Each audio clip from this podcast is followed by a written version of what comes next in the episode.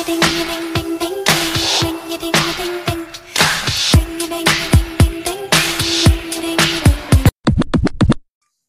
girlies, welcome to Crisis Twink, the podcast where we ring the alarm about cultural emergencies. Whether it's a flop album, an insane headline, a problematic fave, or just something that needs to be urgently discussed or you'll die, we're going to revive it and make sure it gets the medical assistance it so desperately needs. My name is Drew Haskins, and I'm the only twink who can save a culture in crisis. Joining me today is the co host of one of my absolute favorite music podcasts, Spinners Club. It's Fleetwood Max. Hi.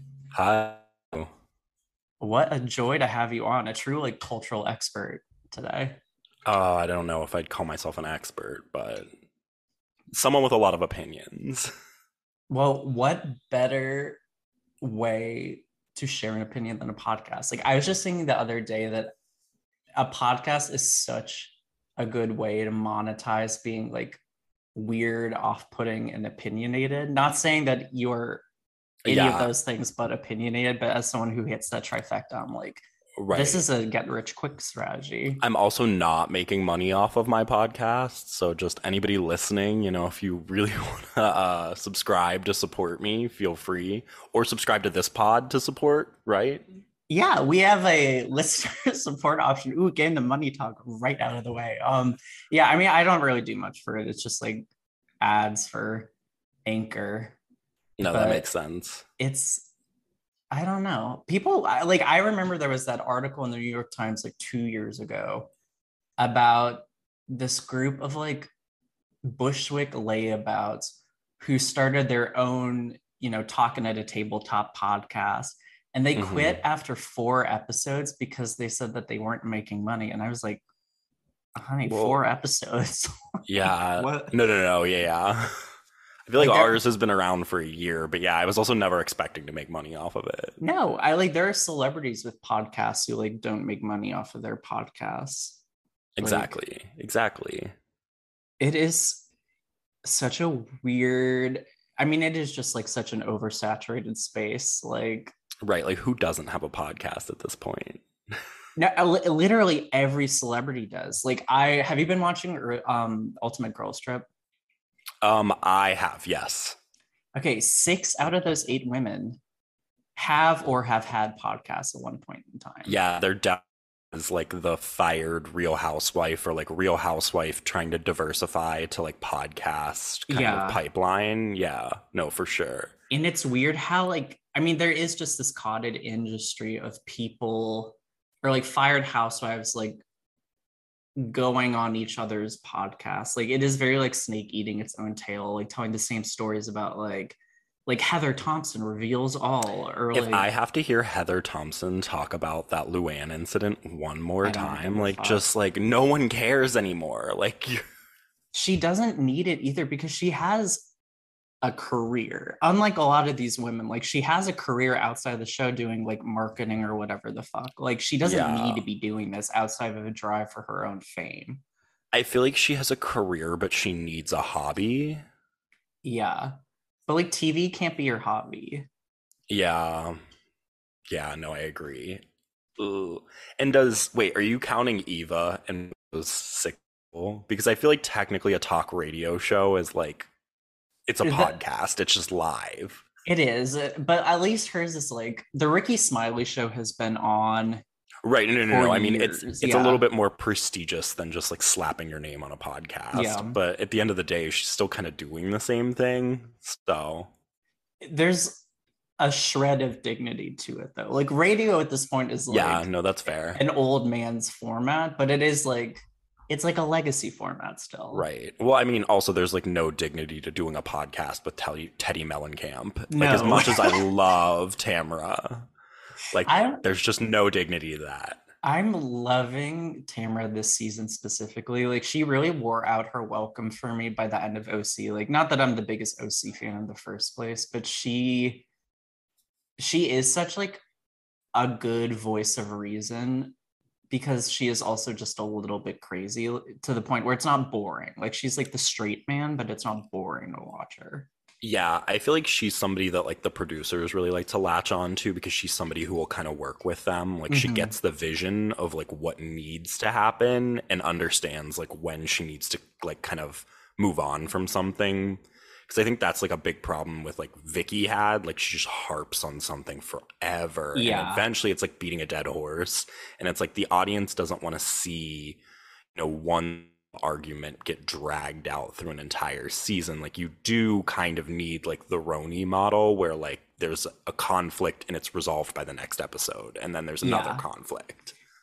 and like f- focusing on the humor in tandem with the conflict is is like essential like that's i think why Yeah. girls trip is working so well like the con there are like 10 conflicts in an episode and eight women who are like quote machines Right. What I will say is to like all of those women, San, maybe like Taylor and Eva, are like pretty good at making fun of themselves for the most part, which I think is kind of like uh that I I should say they don't really take themselves super seriously. yeah I guess Dorinda's kind of getting up there now with me. No offense. Like, I feel like a lot of people love Dorinda, but I feel like she's starting to like really take herself way too seriously.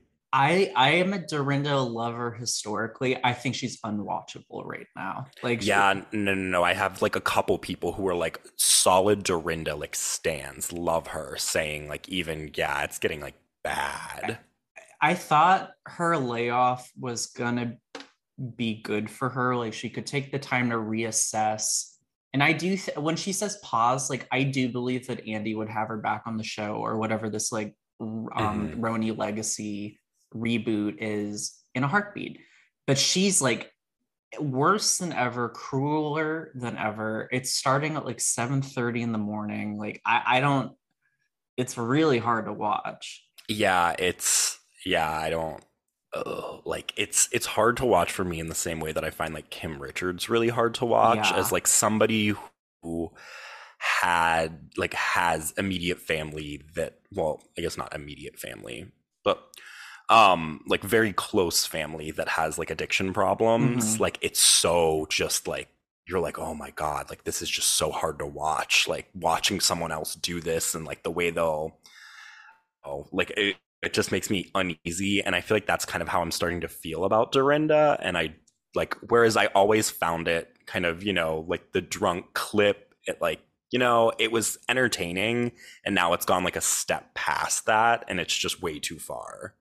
I think Brandi is also on that level for me too, but she's had to play defensive so much this season that I don't think we see the sad side of her come out. But she is just much more of like a party girl than Dorinda is. yeah what i'll say is like i for the most part like brandi like when she says something drunken stupid to the women i do think that they're kind of just like waiting for her to do that so they can Yeah. pounce on whatever it is because sometimes they do completely overreact um but yeah, yeah i i do i feel like brandi i used to find brandi really unenjoyable but like in retrospect watching season two back like none of them even gave her a chance No, not at all, because she was she's not trashy, but like at the time, I remember reading people like back in like 09, 2010, when all the LeAnn stuff was going down. Like, I can see why people thought that Brandi, because she was so like anti LeAnn, like, an- like, and LeAnn was so famous and like beloved, Mhm. like how she would be the villain and people would have those preconceived notions. But like, yeah, you watch it back, like, she was and this is such an overused word, but like bullied by the women. Like, yeah Well, like she was kind of like behaving like a caged animal. Like they'd like throw Mhm. her in this room with these women who clearly did not like her Mm-mm. and just feed her a bunch of alcohol and wait for her to get cornered and them all to yell at her. And then like of course she's gonna like act out and scream at them. Like she's in complete distress. yeah, like her biggest problem, and it always has been this, like she is just the worst communicator.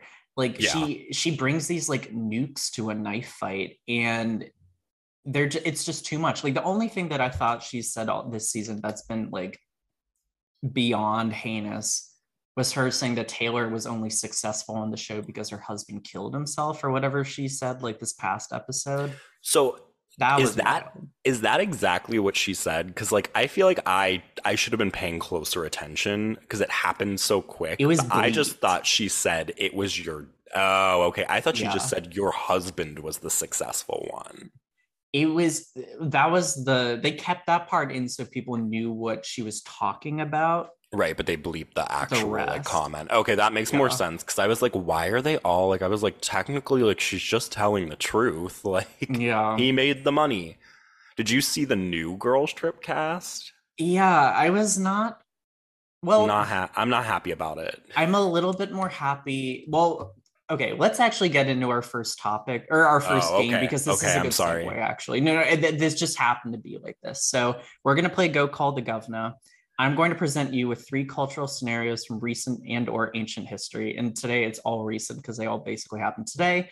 You are going to decide whether or not the governor needs to be called. Sounds no good. wrong answers but your choice is binary. Does the governor need to be called or not? Okay. let's play. Okay topic number one jen shah pleads guilty. We knew this was coming Um, we need to call the governor. We need to call the president. We need to call the United Nations. We need to pardon her. I, I like. We need to get her out of jail. She Yeah. is one of the only enjoyable things I find on Salt Lake City.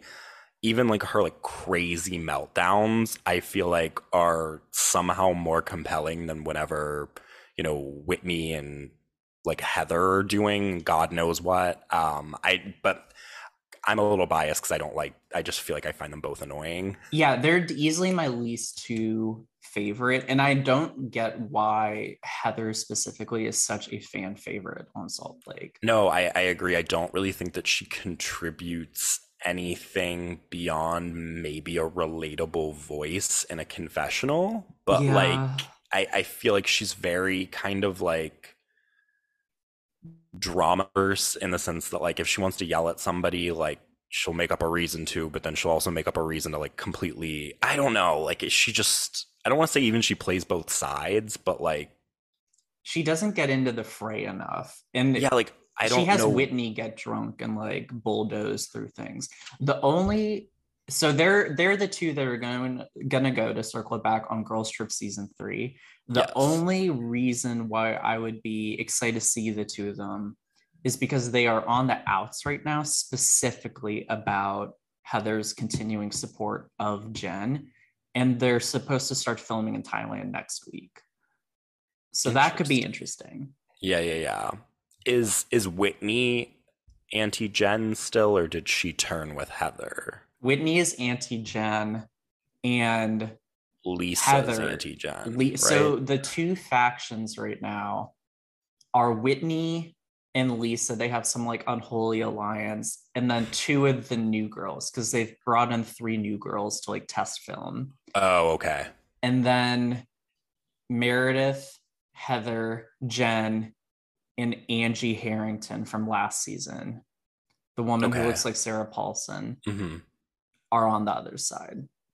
Yeah, I mean, like, do I think Jen Shah did all of that? Absolutely. Yeah. Oh yeah. Um, but I just like she's truly like one of the only people, and I feel like this maybe comes up a little bit later with my emergency, but like it truly just kind of like I feel like she's made for housewives, and like she finally found, you know, a real true way to make money.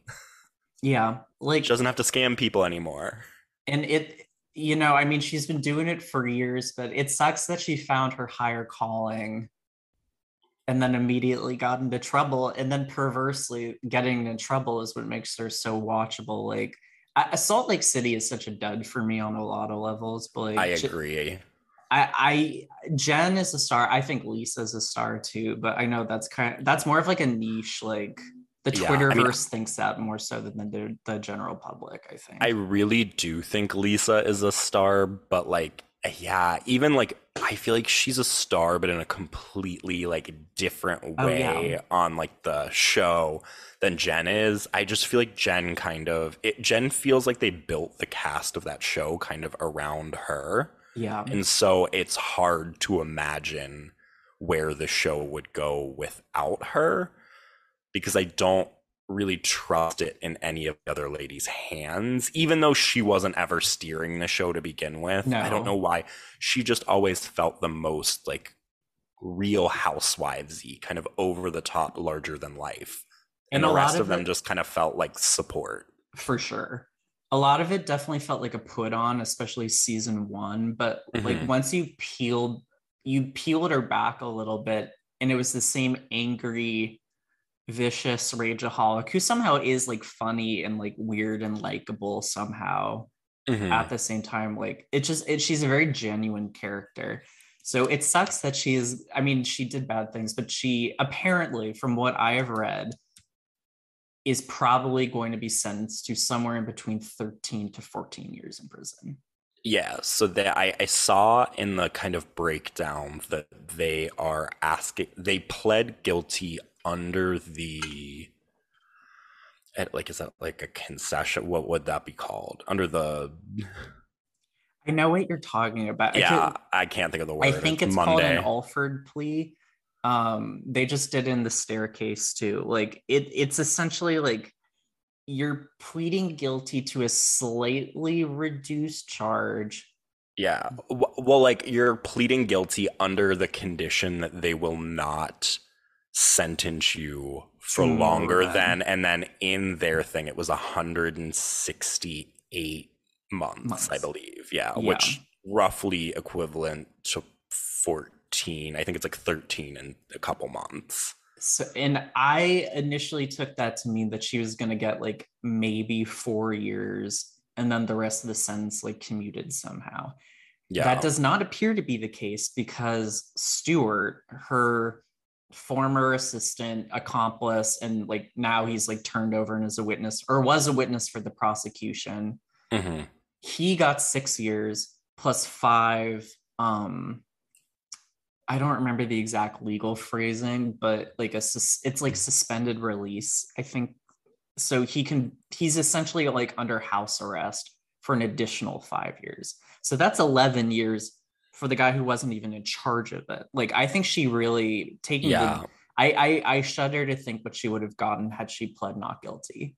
Yeah, no, I, I definitely think it would have been bad. Um, I do think that Stuart probably did have a lot more of a role in it than kind of is being advertised. Um, Yeah. But that's just like a personal hunch, just because I don't think Jen was really day to day running those operations. It's, I, I don't know the inner workings of phone scams like that too much. I hope that, yeah, so the FBI hears that. I don't know anything about yeah, yeah, yeah. like, I, I genuinely don't. I just always assumed that she was kind of putting up capital and like Yeah. kind of like connecting things. But in the grand scheme, I always assumed that she probably had people under her kind of working day to day operations. but she made calls. Oh, There, if you go to, um, oh, that's I- I can hear them because I've heard them on Twitter. Yeah, yeah. Um, I think Tamara Tattles, who always has the scoop, she was she surfaced a bunch of them from Ron Richards, who is the lawyer in the case against Erika, yeah. who is like a huge like thirst queen and is also like always is like giving insight to the Bravo sphere. But like he somehow got recordings and leaked them to her. Love that for him. Yeah. I don't know how you can be an attorney and do that, but I wonder if Um, he was like able to go into like evidence or like have like another attorney in that state like go into the evidence and send them to him. That seems like it should be illegal. Like I've watched. Oh, I'm sure it probably to is. think that that's illegal, but But there's also like a lot of illegal things that you can do and never actually get punished for. sure. we But see that every day. Exactly. well, I feel bad for Jen's kids. I feel bad for Coach Shah. I feel bad for Andy Cohen because he is going to have to cancel this franchise. Like all these new Bravo. I mean, I haven't watched Dubai or Miami, but I've heard like that they're kind They've been of doing such a bad job in vetting these people. hmm Like Even Jen, like Jen. have you been did you watch the new Orange County season? Like the most recent one? I watched a little bit of it. Um, I saw that That- the plastic surgeon lady was also like a grifter somehow. Oh yeah, yeah, yeah. The um oh yeah, yeah, kind of. I forgot about her. She was like barely on the show. Yeah. Um No, the uh the the other new girl that was on the show, the Noella girl, Oh. where like her husband like just leaves her. Yeah. That was probably the most just like fake for TV storyline I think I've ever watched in my life. And like I just don't understand why they're like letting I, I feel like they're just letting fans on the show now.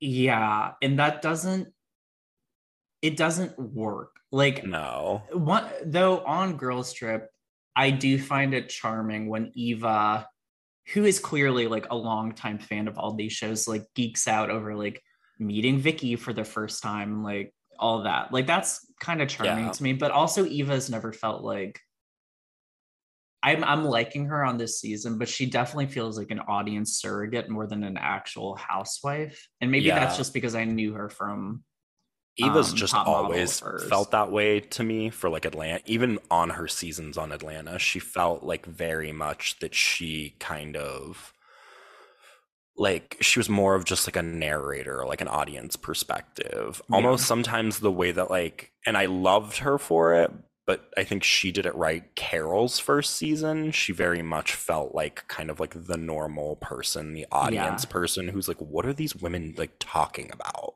Like this makes no sense. Um, kind of like poke absurdity of everything that they do. yeah. But yeah, I just feel like with Ava, it's kind of I don't know. Ava is someone who's never really been able to put out like a compelling housewives line or like storyline. I think she also she is very much like a minor league housewife and she got thrown into Atlanta which has the biggest personalities arguably out of any of the cities like Mm-hmm. She is a nice normal funny person who I think would do really well. I think she would kill it on Beverly Hills. I think she would do well in New York even like these days. But she's you can't go up against a NeNe or a Kenya or Marlo or like any of these like real heavy hitters. Like you it's Yeah. hard to like Well, my thing is like she could kind of hold her own in an argument with those women, but the problem is like when she wasn't arguing with them, there was nothing for her to talk about. yeah. She couldn't talk about her personal life because of like legal issues and the like that, which sucks. But then at the same time, it's like, so then what are you going to talk about? Like, and she was always pregnant so like that Yeah. just kind of you know i mean like that's a beautiful miracle of life but it's also not a compelling tv storyline and the show already had cynthia who is like already just kind of a beautiful zero i love her but i'm sorry like she didn't Right. do much and at Like, you least can't at least Cynthia two. was like a real supermodel and not like I mean, granted, like Ava was like big. I mean, I remember her on America's Next Top Model. Don't get me wrong, but like, I No, mean, you're right you're, you're just like absolutely it's right it's different. hmm Um, okay, we do have to move on to our next topic here. Um, my 9 11 of the week two men badly burned at Gwyneth Paltrow's Goop Hampton store or er, Goop Hampton store after s'mores incident explosion. Does the covenant need to be called? no, Okay. Gwyneth Paltrow has it under control. I think she does too, but I was surprised that I mean, not that she's like the store manager, especially of like the East s- Goop store or whatever the fuck it is, but like Right. I was surprised she let this happen. I I I love Gwyneth Paltrow because I think she understands that there should be a healthy amount of chaos and everything. Mhm. Um, I love that. Um, I feel like I could totally. I think the only thing is like marshmallows don't seem very Gwyneth Paltrow, or like toasting marshmallows doesn't seem very Gwyneth N- Paltrow. Maybe yeah. decorating them and not eating them at all. But um, yeah, or like maybe they maybe they burned and caught fire because there was some weird sugar substitute. So um, what happened is actually even crazier. It was store employees, and they were using, I believe, butane, like Mm. accelerant. okay. they were yes. pouring it into emptied out candle um like candle holders Oh yeah, because there's that like new thing where people just like light gas on fire, and these idiots probably thought it was the same thing. Yes, and it created a literal explosion. Like it was regular marshmallows, which is like very you're right, very anti-goop. Like marshmallows are essentially just sugar and horse bones. Do you think they used like Jet Puff, like the like gin, like the brand, or do you think they like went and actually got like a fancy? I feel I only know like the one brand of marshmallows. I feel like it's like a Kleenex situation where like you wouldn't buy anything else. Right. It's just it's Jet Puff. Jet. I just want to know like what the employees of the Goop store were like. You know what would make today better? Roasting marshmallows to make schmo- like s'mores in the middle of the summer. Yeah, well, that's like a fun summertime activity, but like in the store though, like that that is just so crazy to me. Like doing it inside. Have you ever been in a Goop store? I don't Oh, live in a oh, big city, so I've never been able. Like I've never had the option to go into one. But I, I- really do want to go into one. I wish I because she's one of my three favorite celebs, period. Like I I know she is like a snake oil saleswoman, but like I do love her. But all when I lived in LA, all the Goop stores and Goop affiliated stores were mm-hmm. Like 10 miles away from me. Like in like Malibu, Santa Monica, and I just didn't go over there ever. So I've been Yeah. like Moon Juice, but that's Okay. not. Yeah, that's my not dream is to go to the one that's in that like Hawaiian resort. Oh yeah, Um, it's like literally part of the resort. Um, Mhm. I just felt like that would be really fun for absolutely no reason. Uh, but no, I also love Gwyneth Paltrow, uh, noted snake oil saleswoman, CEO. Um, but I feel like she like knows her lane. Like I feel like she's like, oh no, I'm just selling this to rich women who will buy anything. Like yeah, I don't think she's like actually going out there and being like, no, like this is like actually healthy.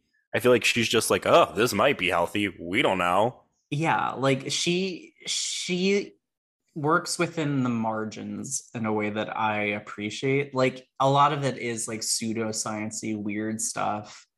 Yeah. It just like- never feels like predatory to me, I guess. No, definitely not. It's delivered like with a wink in a way that I really appreciate. Like she knows that this is all a little ridiculous, but like yeah, I mean she she has a brand and she's stuck with it and like does it better than anyone else too. Like that's the other big part of it. Like if Yeah, like, like, Kourtney Kardashian literally had to come out with like what poosh or whatever Yeah. after because she wanted to be like her.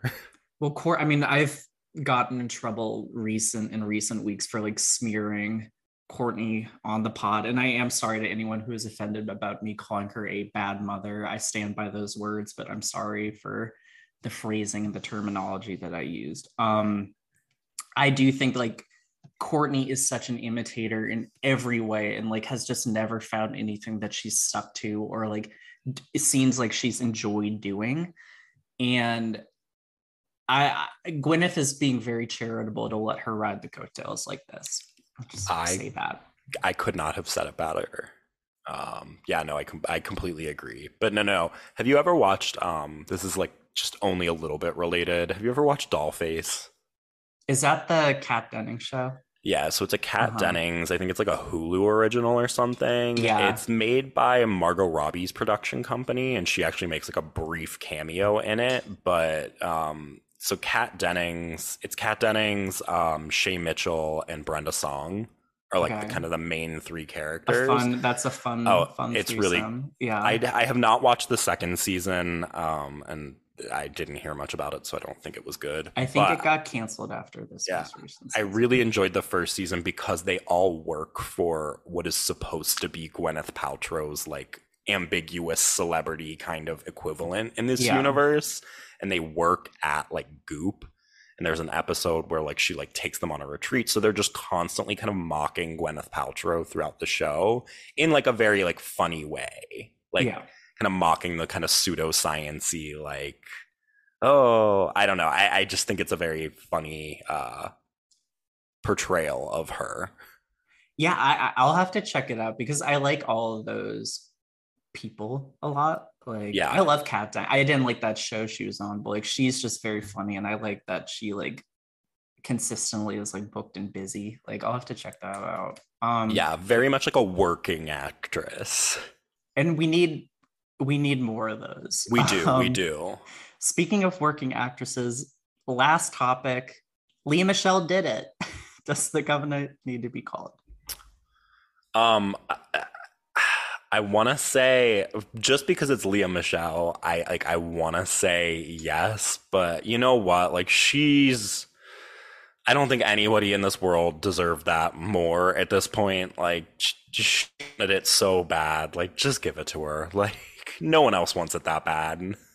Well, and also, like, Lea Michele, by all accounts, is a horrible person, someone who is very difficult to work with, like, has said some heinously offensive things to coworkers and friend or like former friends. Yes. Just a ghoulish careerist. ghoulish Yes. careerist, like a theater kid to the nth degree. Like it's just it's already like a malformed personality type, and like she it it just she has been giving a lot of opportunities.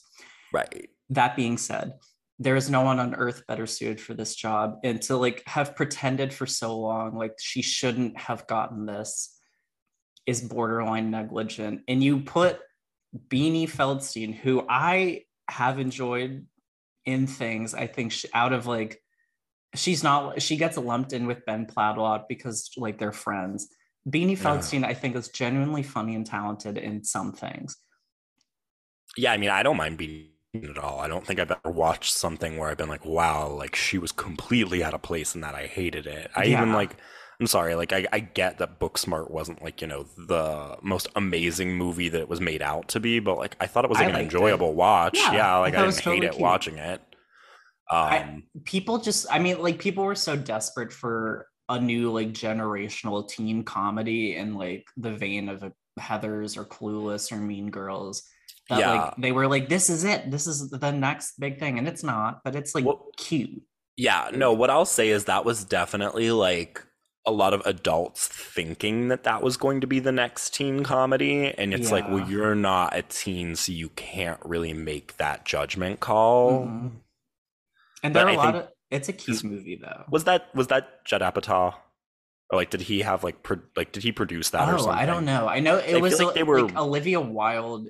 It was indie. It might have been A24 actually. That's I just felt like for whatever reason there was a lot of kind of like super bad, kind of like knocked up, like kind of weird ties to those movies. And I'm Yeah. like, I don't understand why it's being billed this way, but like I do, but I don't. Like Yeah. and I felt like the super bad comparison was kind of like in retrospect really bad because of like the Jonah Hill Beanie Fell connection. Yeah, which I always forget about somehow. Like Yeah. they're just so far in age apart that it fe- it does feel like a two generations of people. Yeah, no, no, no, I agree. Like it feels like that should be like his cousin or something. Like so it would be like a it would Yeah. explain the generational gap a little bit more. Yeah. And their older brother was Maroon 5's manager who I mean he's passed away now, but like he was also like another 10 years older than Jonah was. Like I don't under I don't understand how all that works, but anyway, I thought it was very like the reviews that Beanie got for Funny Girl were some of the worst I've seen recently. It was like a return to like pitchfork style Ooh. dragging. Yeah, I um so like full disclosure, I know nothing about musicals. I hate musicals. Yeah. I've never enjoyed them. There's like maybe 3 musicals that I can sit through. Um so I don't know anything. I can't speak to Beanie Feldstein's performance or Lea Michele's, but it, yeah, I just Yeah. I feel like again like people have been saying for years like give this role to Lea Michele. She wants it so bad like I kind of like that we took it away from her and are now like, okay, now we'll give it to you. And she still kind of crawl and take it No, I mean she'll do it like as she should. is- and I think she'll is- do it well, but it's just like I, I I do love that we kind of made her grovel for it a little bit. Oh yeah. Well, I mean, she deserved to like lay low after what she did. Like all that stuff came to light. Um Did that come to light in like 2020 with yeah, like all of the 2020. Okay. Mhm. Um, I mean, it was a it was a fraught summer for Glee fans because like all the Lea stuff surfaced and then Naya Rivera died yeah. basically back to back. And like Well, that was like also everyone was getting like retroactively canceled that summer. Yeah. And like Lea did some pretty bad stuff. And like most of her former Glee cast members don't fuck with her. But like Yeah. she's un like I don't know. The problem with Funny Girl, like I'm not very well versed in the the musical, Mhm. but like actually my, my first exposure to it was from Glee because Don't Rain on My Parade is the most famous like Rachel Berry, Lea Michele song that she does Mhm. she is like it was Barbra Streisand's first role ever, Uh, and Oh, she so- created the the original Broadway show, won a Tony, created the movie version, won an Oscar, and no one's like you like she was just such an instant legend in that like you can't really fill those shoes, but Yeah. Lea has fashioned herself in such a Barbra Streisandish mold. Like, yeah, um, like in the Idina Menzel. yeah, but into- Idina can't sing. I, Like, yeah, I don't not know like Leah about Michelle that. can. Yeah, like I mean, this is like there was only ever one person to do it, and it just I don't know. It sucks for Beanie that like this was supposed to be a big thing for her, and she just. I mean, I saw TikToks. Like her Yeah. voice wasn't. Eh, you know, she tried it, and she's just not made for it. You know. No, and it, I I I feel bad because like this is. Like I do think we live in such like a media niceness culture right now. Like the good, um, the music writer Larry Fitzmaurice talked about how like Pitchfork and a lot of other music publications specifically are like really afraid to negatively review stuff in the same way that they used to because of all these like media um access ties and stuff. Like No, this like this also this will come up in my emergency as well. yes. Okay, well let's take let's take a quick break and then we will get right to that. Okay. And we're back. Let's move on to this episode's cultural emergency. Max, what are you rushing to the ER today? My cultural emergency 911 rushing it to the ER is I need to know where is the presence of star power, X factor, whatever you want to call it, within our current upcoming group of or crop of celebrities. Yeah. I feel like star power, I guess is what I'll be referring it to it as, or anything, has really kind of left the building in celebrity culture. And I'd like to know exactly why that left and what we can do to bring it back. One thousand percent. This is like one of my favorite things to talk about because I like culture is in decline as a whole. And I think the one of the biggest reason why, beyond just the arts bad, is that like the people they don't Yeah, have like, it. They just don't have it. it, it's holistic and i think it's kind of i don't know if it's maybe a problem with the people running the show if it's just that the bar has been lowered to the point where like the general public will just take anything but i do feel like you know we're kind of lacking in these cultural moments that we were even getting maybe like 10 years ago when we could still argue that cultural was in decline but yeah. I feel like at least, you know, without like through the 2010s, you still had like moments of it, but it feels like, and granted, the 2020s have been marked by COVID, but it feels like something has kind of left the cultural landscape that we just ha- cannot seem to get back. I think a big part of it is just general content saturation. Like there are so many projects right now, hmm and there are so many stars or like stars, like just actors in things. Like Right. all guess these my thing is- random people. I've been referring to them as celebrities, but not stars. Yeah, because they're not like you. And social media is a big part of this too, because like you can be famous for having an Instagram following. Like that's not in and of itself an interesting thing to say, but like Right. it does dilute so much impact from like being a celebrity these days does not mean the same thing as it did like 20 years ago.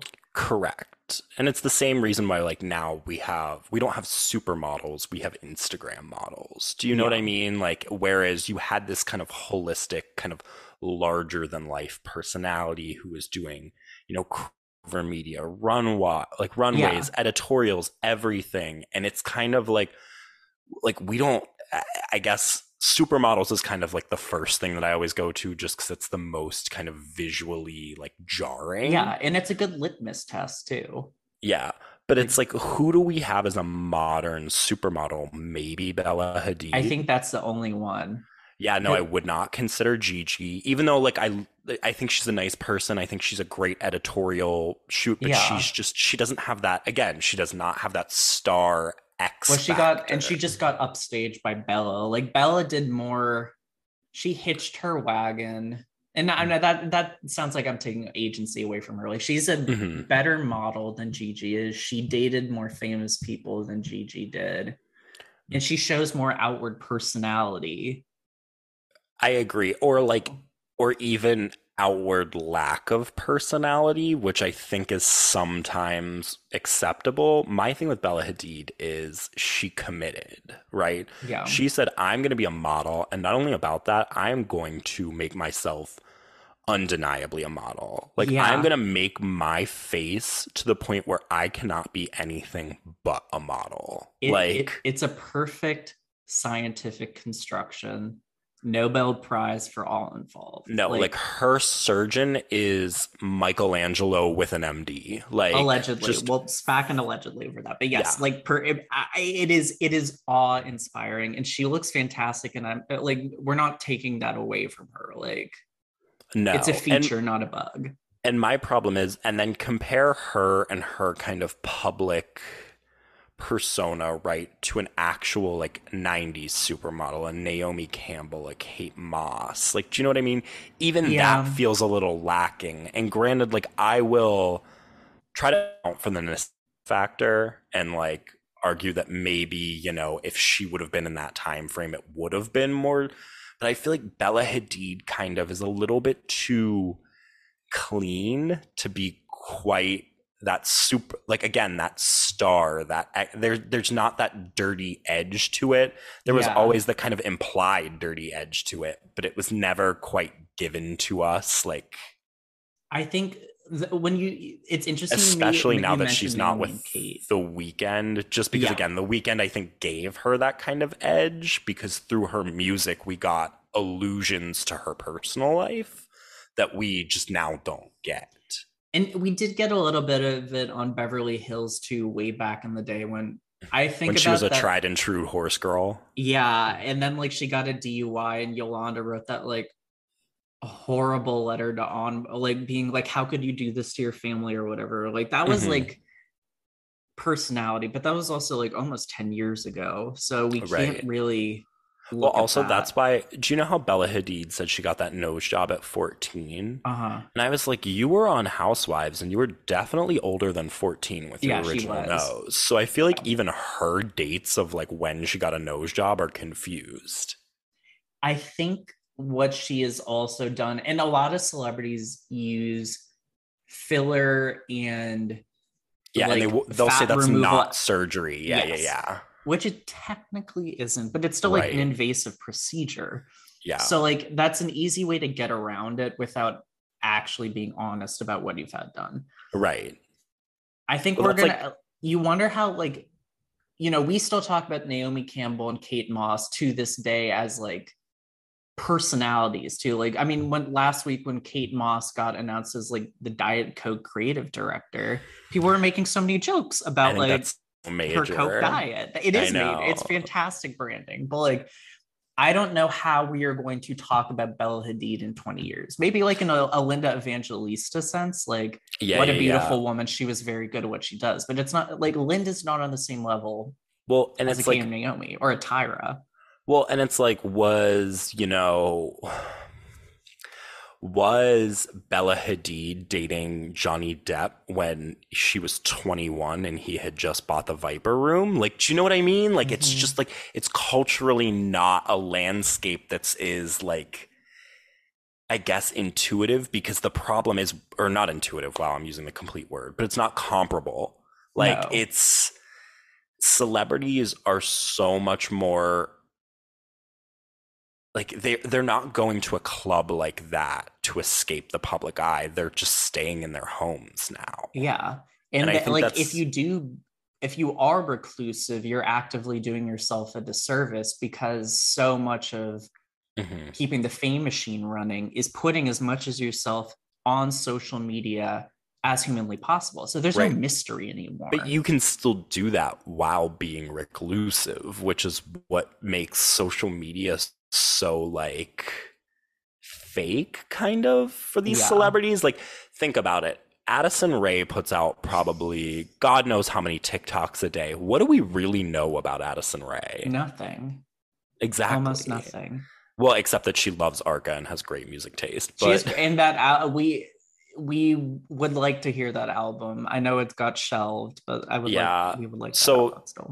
From what I read, her manager, who has been Platt's manager as well, um, like music manager, um, Mm-hmm. really botched her career and basically made it so that she cannot release any of that music. That now I don't know how tr- I don't know how true that is. Um, but that was something that I did see online. But yeah, I mean, I I, I got it bad.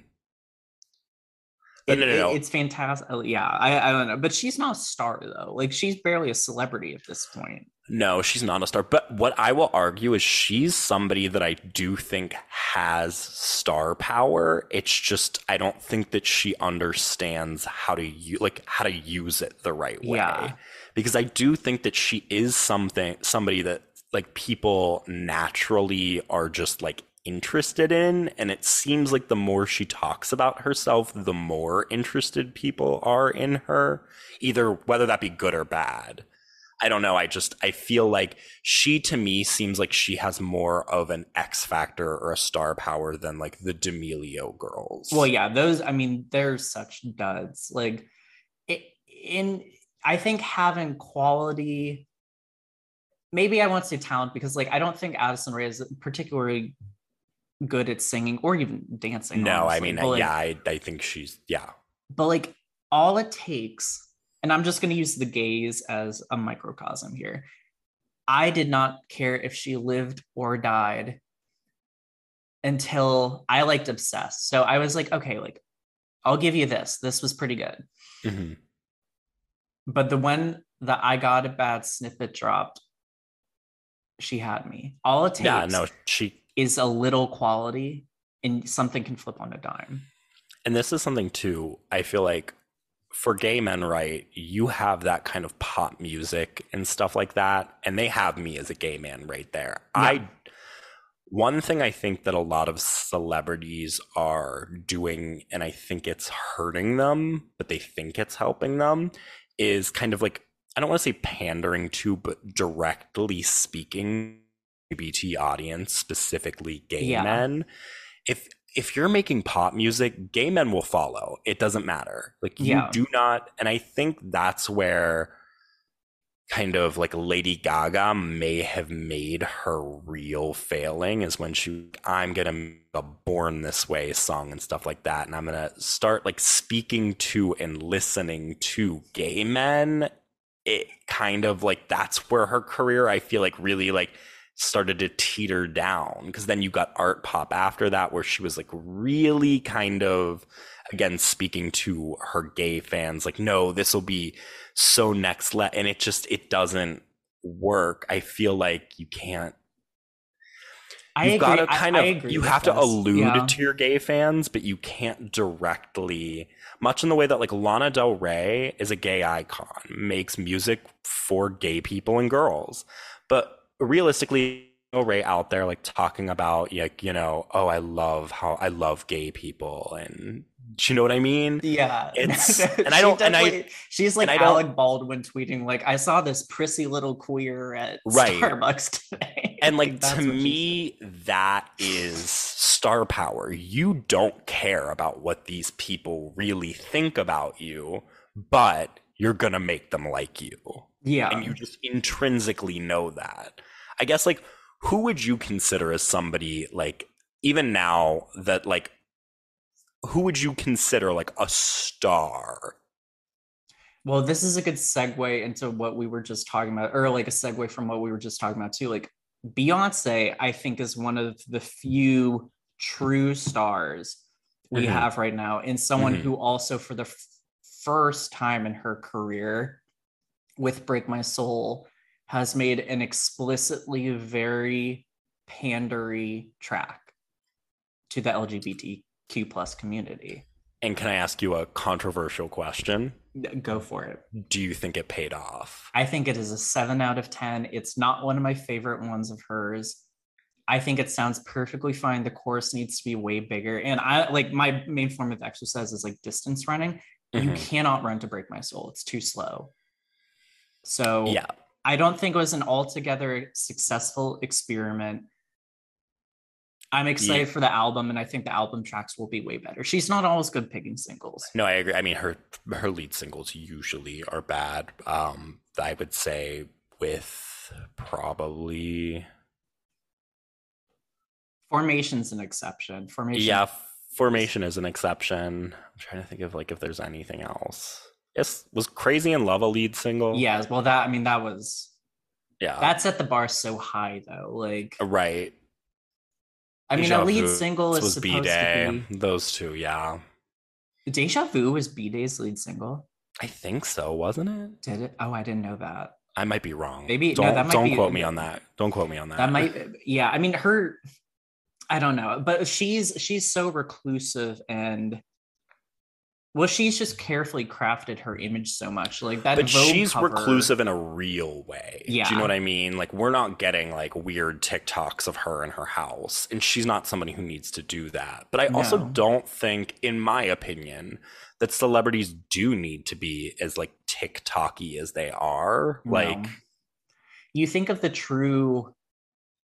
There are people I think who have star quality on TikTok but they're not the celebrities or these so-called stars who are on there or like the the like tiktok teens that people have anointed as the next big thing like the people i right. like on there who i do think have star quality are like the Alex Consanis and like yes. the hall baddies. Like those are the those are the true right but they stars. don't have like yeah exactly they don't have that like real following but those people have crossover star potential. They yeah. are stars in their daily like, lives. when Whereas, Alex Consani started walking for like marc jacobs and moschino this past season i was like yes, this we're about to see right, like like we get it a new like they right. Yeah.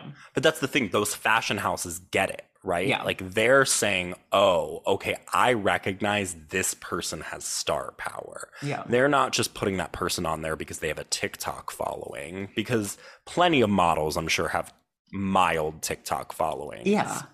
But there's something specific about, again, those crossovers. And I feel like maybe this is just because I'm so limited into Twitter.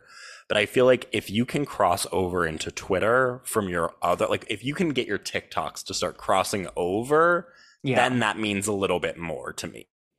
Yeah. I mean, I have seen straight male friends on a variety of platforms now share Hall Baddie videos. Like right. that's that's that is like a crossover thing. Like I think it's it's sort of the modern version of like an like an it girl as like we think about it mm-hmm. like the socialite like sceney sense, like a Chloe Sevigny type, my all-time favorite celebrity. Like starting off as this kind of like art chick, like weird New York art chick, mm-hmm. and then radiating outward from there. Right. And just being good at naturally good at everything she does yeah. because she's being herself. Yeah. And that even in you know variety of different roles like even like in like boys don't cry like where she's not playing anything resembling her New York it girl self, mm-hmm. you still get that like sheer force of personality. Right. And I don't think you get that from like I mean, even just like main actors and stuff. Like yeah. you think I about mean, like the do males. You get that from an like an Anya Taylor Joy even now. And like granted, I love her. I think she's a good actress, yeah. but I don't get that kind of power from her. She, I mean, Not I think yet. she's a good actress. For me, she's a good actress because she has an open face. Yeah, well, she's like she's an an actor who could model and vice versa, which is like and that's the appeal. And I think mm-hmm. she needs like a really iconic role right to cement it because like she's been in a lot of really good movies but she's not like synonymous with something yet i don't know that many people who are in this crowd like maybe zendaya but i, I don't watch euphoria weird, so i can't speak to that i have a weird feeling that ana de armas is on like the precipice of it and i, I think that like marilyn that. monroe like movie is going to like push her over it i think it'll work that trailer pre- made or teaser made people so excited. Yeah, that, I mean, like that, like that end, the mirror, the smile, mm-hmm. like it was that was crazy. Yeah. And I'm not even like a diehard Marilyn or even like film person, but I just feel like that's something where I'm like, no, no, no, like she gets it. And then to lead up to that, like the whole kind of Ana de Armas, Ben Affleck, like paparazzi thing. Yeah. Like that's just I'm just like, no, like she's she's so close. Like she's she's so close to just grabbing it. Like and like she also leveraged a very old school way of being a star. So like leveraging mm-hmm. the paparazzi is very 2000s at this point. Like Julia right. Fox is also doing a very old school. Who is someone who I think has it factor. Yeah, like she does. Star power. Like I think Julia Fox is a star. Like she just she's someone who just gets it. And I do think that that paparazzi is an underutilized method at this point. Yeah. Like you can be an open book in so many ways, but like to really like cross through to the general public and like really cement yourself as someone who is worth talking about. Like you kind of have to engineer these situations when you are talked about. Like Ana de Armas was a character actor before the Ben Affleck stuff, and she's fantastic and beautiful and should be a star. Mm-hmm. But like that undeniably right took her. And another thing that I think is like very starish about her is the Ana de Armas updates account. Yes. I feel like those updates accounts don't like you don't get something like that without having that kind yeah. of star power, whether it's being utilized or not. And she's not even somebody that would like immediately come to brain as a star. But I just feel like she's so close to just being on the precipice of being massive. Like I'm getting that right now. Um, have you listened to the girl group FLO? Um, so I've I've seen everybody tweeting about it. Okay. I've listened to some snippets, but I have not actually like sat down and listened to their EP yet. Um, but it you sounded must, very like '90s kind of R and B girl group. It, it, they're like doing a, a very like Destiny's Child meets Sugababes kind of thing that I love, and it's res- but it's res- like people are really responding to it on the internet too because That's all good. these girls these girls have five songs out mm-hmm. in three months. Low budget visuals like they're signed to a major label but like but money- immediately people have glommed on and they already mm-hmm. have flow chart updates type accounts right. after four songs. Yeah. Like i mean I, that, that's that's i and, think they're going to be huge as an arbiter of that yeah not people that i think are stars at all but i'm going to mention them really quick chloe and Halle, i feel like I elicited a similar stars. internet response of 2020 COVID with that album, um, which I didn't think was particularly bad. I just like thought it was kind of like you know washed over me or whatever. Yeah. My thing is they were doing stuff with very low budget with kind of just those green screened backgrounds and some lights and you know like well placed cameras that clearly wasn't actually that big budget where i'm like no but a lot of these other like musicians should probably take a note from this that like if you don't have the budget that doesn't mean you can't do something well. You just really got to like plan it out well. Yeah. and i think that's something that's missing you know you had lady gaga at her earlier career. Like the just dance music video was not uh you know what i mean? A big budget production it appeared. It was a house party that was yeah. a music video. But they knew exactly what they were doing. They had a clear vision and i just i don't know. I feel like that kind of vision is so it's crucial. Like you need it's a vision that like perspective. it's a vision that also like julia fox has with her like yeah. you know paparazzi things. She has a clear look like a it, it's a character even though yeah. it's her. It, it's it's easily identifiable visual branding in service of a larger like personal message like this is what I look like. This is what I do. Get used to me looking like this, doing these things. Right. And I do think people are kind of sick of authenticity too. Well, Like that's I, I sort- feel like I mean, we're the- kind the- of over it because Yeah. authenticity never felt authentic to begin with. Um, and I Uh, feel like, oh, go ahead. No, no, I, I agree with all this. Like, I think we really value in our stars still, though, like, regardless of authenticity, the sense of like out of nowhere success. Like, Yes. that is kind of like the American dream, like, just like an overnight sensation kind of story. And I agree with you that Chloe and Halle are not stars, even though they are Together, they're not stars, yeah. I think separately they're even less stars. But like I, I, I Mhm. think they are separate or they're very, very talented, very Mm-hmm. gifted performers from the school of Beyonce. And I think that is what will do them in because they're attached to the Beyonce machine. Like they're like proteges. Yeah. Like go back to Prince. Like right. Prince's proteges never went anywhere. I don't think like Chloe and Halle, I think we will know them for a very long time, but I don't think they're gonna Right. achieve that level. I think like not to use like I would like to see Halle act before I make like just a judgment on Yes. her. Um, Yes. In like that movie. But I feel like Chloe, I feel like that first single was pretty good, and then it kind of, they've been kind of Tapered off. Like Yeah. I think and I not think to this like pick also, on like the black R and B girlies as a thing Yeah. too, but like Normani, similar boat, like was attached to a girl group. And Mhm. like Motivation is a great song, fantastic video, like kind of hits all the right boxes. But it's not like you don't connect with it in the same way that you did like Crazy Yeah. in Love. And it was very clearly being positioned as an analog to Crazy in Love. yeah. Well, the problem was that motivation was, for all intents and purposes, a thank you next reject. It was like actually, yeah, yeah, yeah. was. No, it was, yeah, Mhm. and that's why. And I think people can tell that, like whether consciously or subconsciously, but they can kind of, you know what I mean? Yeah. Like it, it reads as kind of like, are you just trying to like, kind of, you know what I mean? Like scoop up an Ariana, uh, Ariana Grande hit.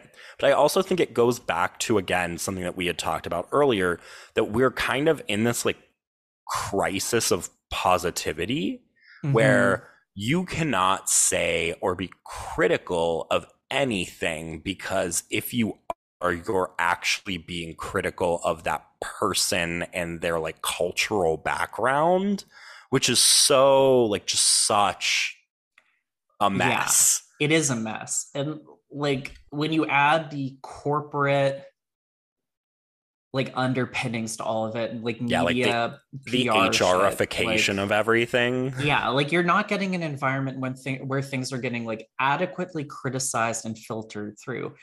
And you know some of that had like you know it is a lot of the like pitchfork stuff just use as an example like was very gendered and like yeah but I- reductive, especially with like female pop musicians. But like you see Mhm. the people who like like Lana, take Lana.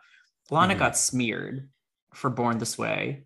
She her sheer star quality and and like she said i don't care and doubled Yeah. down and like she not only has become like a huge icon i think beyond gay like just a cultural icon and like a very specific totem for like a tumblr era and an aesthetic era like she got people to retrospectively review born to die 10 years later exactly and hail it as a masterpiece Well, and not even that. It's just like, so what? They gave her first album a 5.5. They gave her fifth album a 9.3. And like, you know what I mean? year. So it's exactly like, it, in my opinion, like that negative critique, while in my opinion, I thought their critique of Born to Die was really bad and kind of tone deaf. yeah But at the end of the day, that bad criticism only helped it and everything else in the long run. Do you think Born to Die would have sat in infamy if like she wouldn't have been literally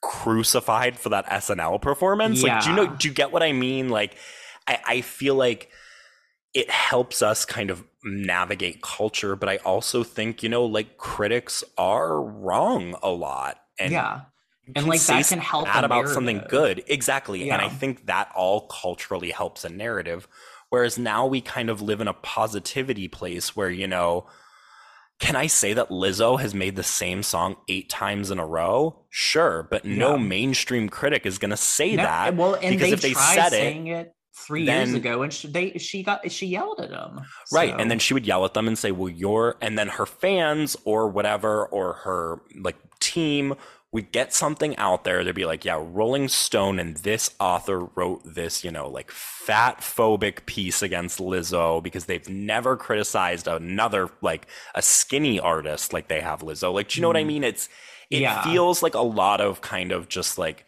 I don't want to say weaponizing identity, but kind of like using it as a shield. And I think artists that do stuff like that and operate in that way are at the end of the day really doing themselves a disservice long down the run because I think their legacy kind of it, it doesn't have they were never fighting against anything and there's one thing i think even sia said this which is like the weirdest thing but she said that when writing a song, people love an underdog. And I think that goes back to even the artists making these. You know, Yeah. if somebody's getting critically panned, doesn't it always seem that typically, you know, that that leads the way for the pendulum to swing opposite, right? You have Madonna in the early aughts getting like torn apart by critics, American Life, like no one, you know, thing and then it swung back right and she came back with confessions and Yeah. hung up was a huge hit so i feel like you kind of need that adversity and kind of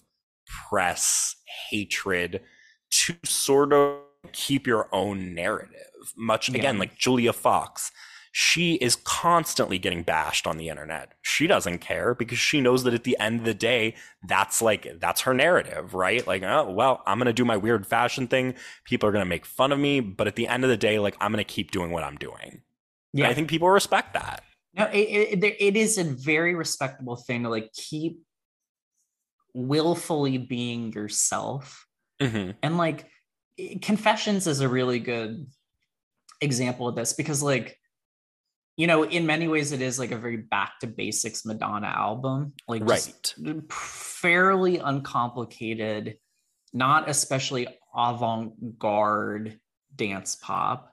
right like that literally rests on like a sample of one of the best pop songs of all time and hung up like it's not Mhm. like there's nothing like forward thinking about it but like madonna essentially invented that genre of like yes like cl- that vein of clubby dance pop like she's returning to it but it was hers like she Yeah. made it what it was so like it's it's okay like ma- a master returning to like their roots is like it, it it's a good subversion almost of like what we'd expect like yeah and then you look at something like Well, Joe and- art pop to Joanne exactly which is like uh, uh, just left wherever wherever field.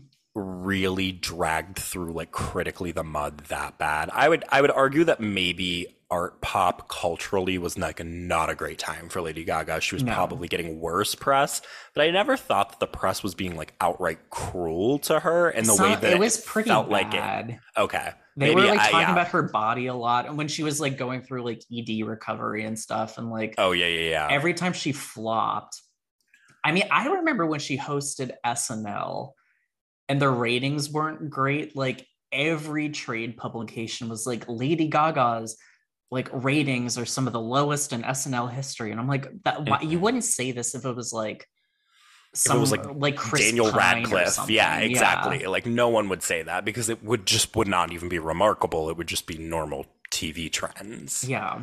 But yeah, And- no, no, no. I completely agree. Or even like go back to I know I used Confessions as an example, but like Mariah Carey, like you you had Rainbow, which was huge, and then you had Glitter and Charmbracelet in the middle, which was just Yeah. like everybody was like, "Oh, Mariah's fat. Her career's dead. She can't sing." And She then she act, came back like, with yeah, exactly, with Emancipation, and then immediately the entire media narrative changed. Yeah. So it's like I do think that you kind of do need those low points to have those high points. And that's why I feel like the highs of culture and the highs of pop music haven't really felt as high in years because the stakes aren't there anymore. No, like someone like um Tom Holland, like well, to the extent that we know anything about Tom Holland, it's all just this glossy sheen of like, wow, he can dance. Like he's dating Zendaya, like he he's Spider-Man, like he he's a very successful person, but like we don't know anything about him. Right. Or like there's no narrative there. He's just like a guy. Yeah, exactly. Like Yeah. what are Tom Holland's like Tom Holland's film references that he goes back to? Like no one knows because and I'm gonna be honest, I don't think he does have film references. No, he doesn't seem like an especially bright inward person. Like there No. like there's just not like there's no real sense of like innovation or curiosity there. And I think that's just like something you have to have as a star. Like yeah. like Ariana Grande, I think, is a very like current pop star and current Yeah. celebrity in many ways. Like someone who is terminally online, like But still, she's terminally online. But like, like I don't know. I just don't think that she has a particularly like interesting Well, media kind of. she has she's funny and she has a narrative. She does have a narrative. Like she's obviously faced a great deal of adversity and she's made some like truly weird, interesting albums. Like Sweetener is yeah. like My that's, thing like, with the kind of Ariana album that you'd Grande. Yeah. is like I guess with Ariana Grande is that she's never met a tragedy that she wasn't willing to monetize. But That's how I feel about Demi Lovato. yeah, Yeah. but I kind of like the way Demi Lovato does it because it's like so just like outrageously removed from reality and confused that like at Yeah. least that makes to me a little bit more sense where like Ariana Grande feels very Kardashian esque sometimes is where it, or like Taylor Okay. Swift esque where it I can feels streamlined to make as much money with as little controversy as possible. And like it, at a certain point, it's like, when do you have enough money? And that's kind of how sometimes I feel about like Taylor Swift now. Like, when do you have enough money that you can just throw it to the side and be like, ah, this is me, right? Like, Yeah. and if I lose money from it, it doesn't matter because I have enough money already. Taylor's kind of not afraid to flop though, and I do appreciate that about her. Like her- no, yeah. she like her flops are not like flop flops. Like I think the only true flop she's ever done is Cats, but like like she's acting like that trailer for Amsterdam or whatever that just dropped. Like she's in it for like two seconds, and everyone was like, "How can we tell you're about to be bad at this from just a Oh. still?" But like, Well, that was me with like Dua Lipa in that uh Henry Cavill movie, like where she has that like real crunchy blonde wig still Oh, that came out. It came out months ago. She loves crunchy blonde dye She loves a crunchy wig. Talk about someone who is like quality and talent, but Talk no about someone who- star power no star power. Gorgeous. Oh. Just like drop dead gorgeous. Amazing voice. Has like a pretty good instinct for a pop hit. And her Zero her- personality. And she, she's good at fashion. Like the look is there, besides the crunchy blondes. Like yeah. it- it what I will say is I think she has a I think she has a good stylist because I remember earlier in her career Yeah. it wasn't really there. Um once like but yeah, that guy Lorenzo Posocco, he's really good friends with Donatella Versace, and that's how she got sucked into like the Versace machine. And she's Oh, like, like she sense. has, but I feel like she she's good for all she has like the Versace look in the sense that she kind of has that like Eastern European kind of like I don't know, like I, I get it. It kind of like that almost like Euro like up um upscale Euro trash kind of like yeah, like she I mean- looks like she would be if she weren't that like she would be into you know wearing a lot of gold chain which again versace like gold Mhm. gaudy like kind of and i think it works very well on her yeah. She she she gives it um just because she like is such like a very physically imposing presence. Like she gives everything else presence, and like she works like the club Mhm. diva thing pretty well. I just um yeah, I don't know. no personality like No not i would never watch an interview with her i think she's like probably an extremely nice person and like i'm sure she's fun to go out with or whatever but like not somebody that i think really has like you know again like the star power but i think she's an incredibly proficient pop like pop act Yes. i just don't think that she's like a an overall star no, she's like a vessel for ideas. Like yeah well, and I which is- mean maybe I might cut that's kind of how but, I feel about Ariana Grande, I guess, is like the best way to put it.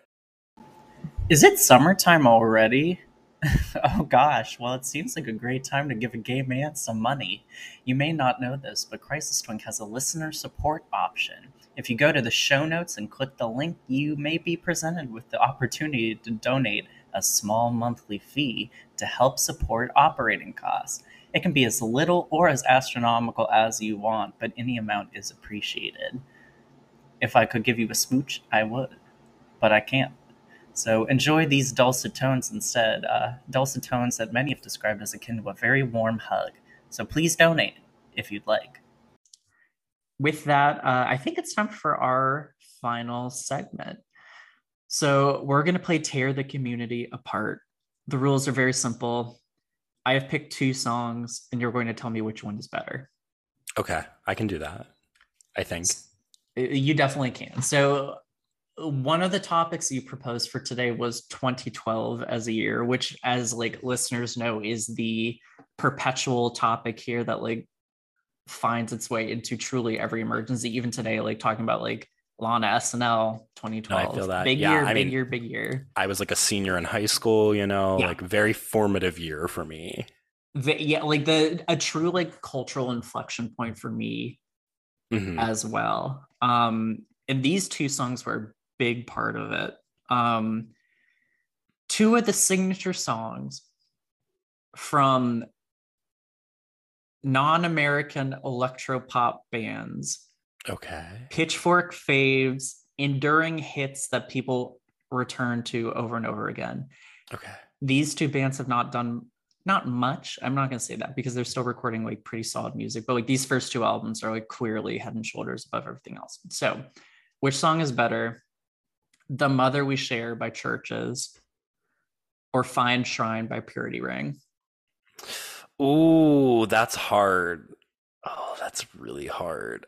I think if it would have been 2012, I would have said Purity Ring, but I think Mother We Share just has more like staying power for me. Um, it just, yeah, I don't know. Which is weird because I wasn't ever that big of a like CHVRCHES fan back then, but I feel like that's like if I'm listening to a CHVRCHES song, I feel like that's one of the few that I go back and like really listen to Mhm. Whereas I feel like Dirty Ring sometimes I just listen to them as like a whole and it just kind of washes over me. Like I just listen to the album. It I definitely agree with you though. Like out of those two, The Mother We Share is the hit. Yes. like i can't really speak to like broader cultural impact like chvrches out of those two bands is definitely bigger yeah, no, no, no, for like- sure. I always thought of like I love Purity Ring, but for me they were always kind of more of like the Grimes kind of like blog music that was never really gonna go Yeah. anywhere. But it was like it was cool to listen to. Like I thought it sounded cool, like yada yada yada. But I don't think I was ever like oh yeah, like Purity Ring, like they're really on the cutting edge of music. But I felt like at least um like Mother We Share felt like an interesting kind of like like pop direction. Like Yeah. it was kind of like as synth pop was really starting to come back.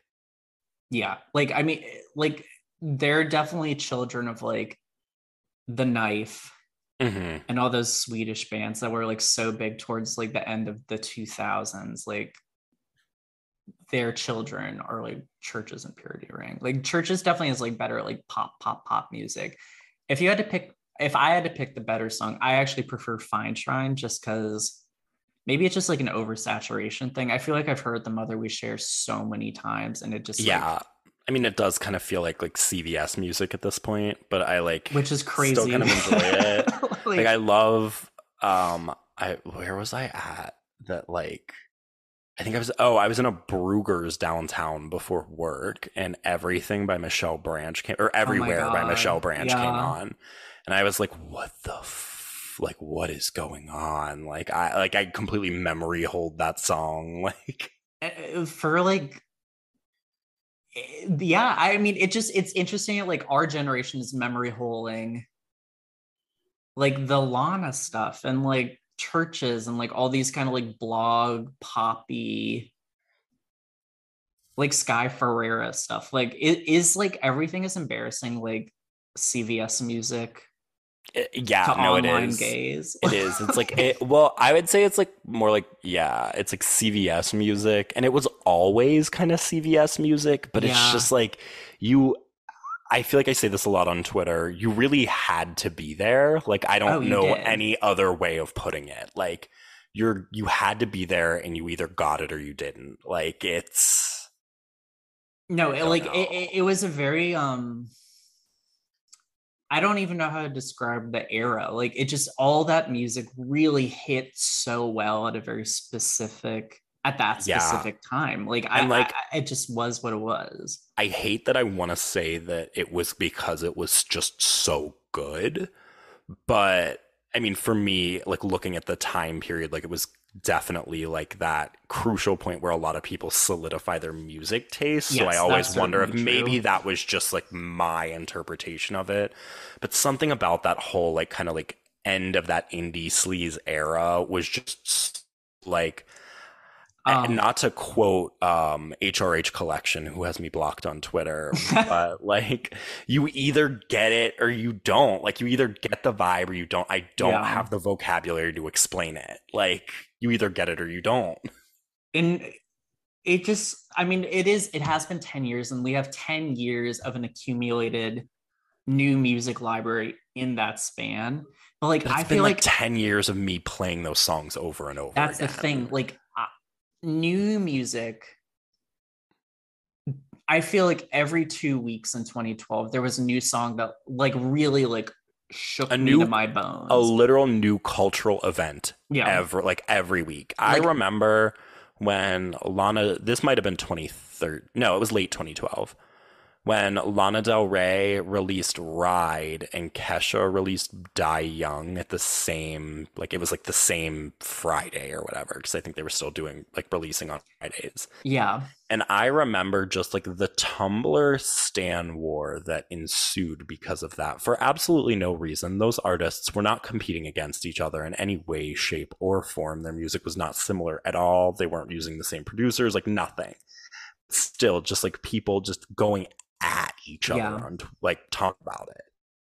yeah i mean like that like cultural discourse like that community like the the, the stan wars they just don't happen to the same extent these days like no, they don't. They don't. probably for for better like i, I mean yeah, definitely. oh my better. god I think like to be a lana stand in 2012 like that Er- was waging a war every single day what I will say is one thing that was so difficult online was being a barb in 2011. yeah That was we were taking it from every angle. We were she had stupid hoe and we were fighting for our lives in the comments of that YouTube video.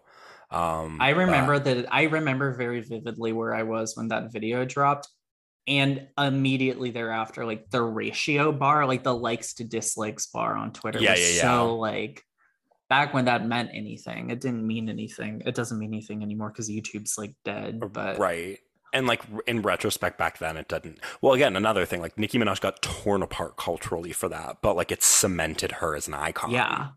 Like she was forged in fire. exactly. And the songs were so good back then too. Like, I mean, she's like barely releasing music these days, but like she released like three That album full was like bodies of works in four years between the mixtape Pink Friday and then Roman Reloaded. Like Yeah. that's And, like, unbelievable. And like Lana was doing stuff like that too. She was putting out like an album every year. Rihanna was putting out like an album every year. Like it was it was insane. And then the you had all we these, like, getting.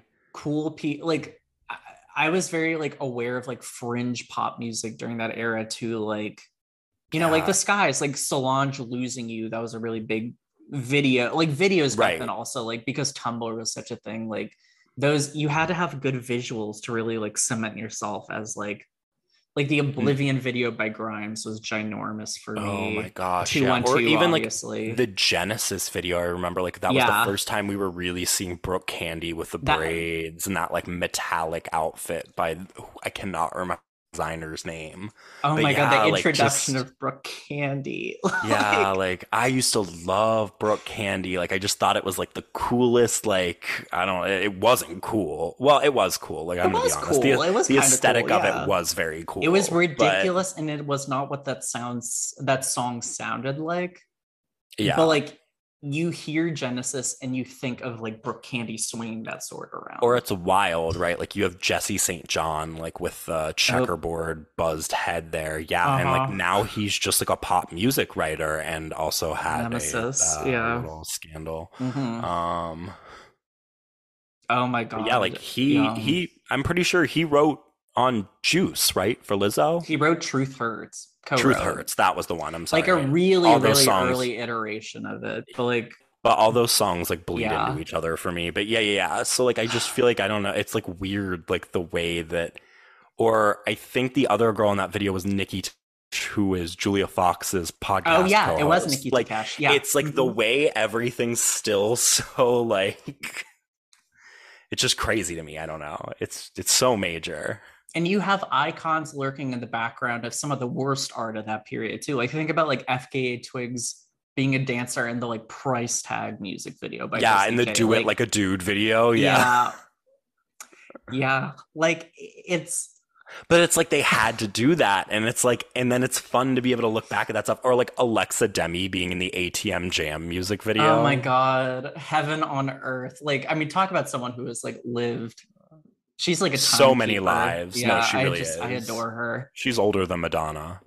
She she she's older than the Hills. Like before there was time in memoriam, there was Alexa Demie just like cosmically floating. Exactly. She might be God.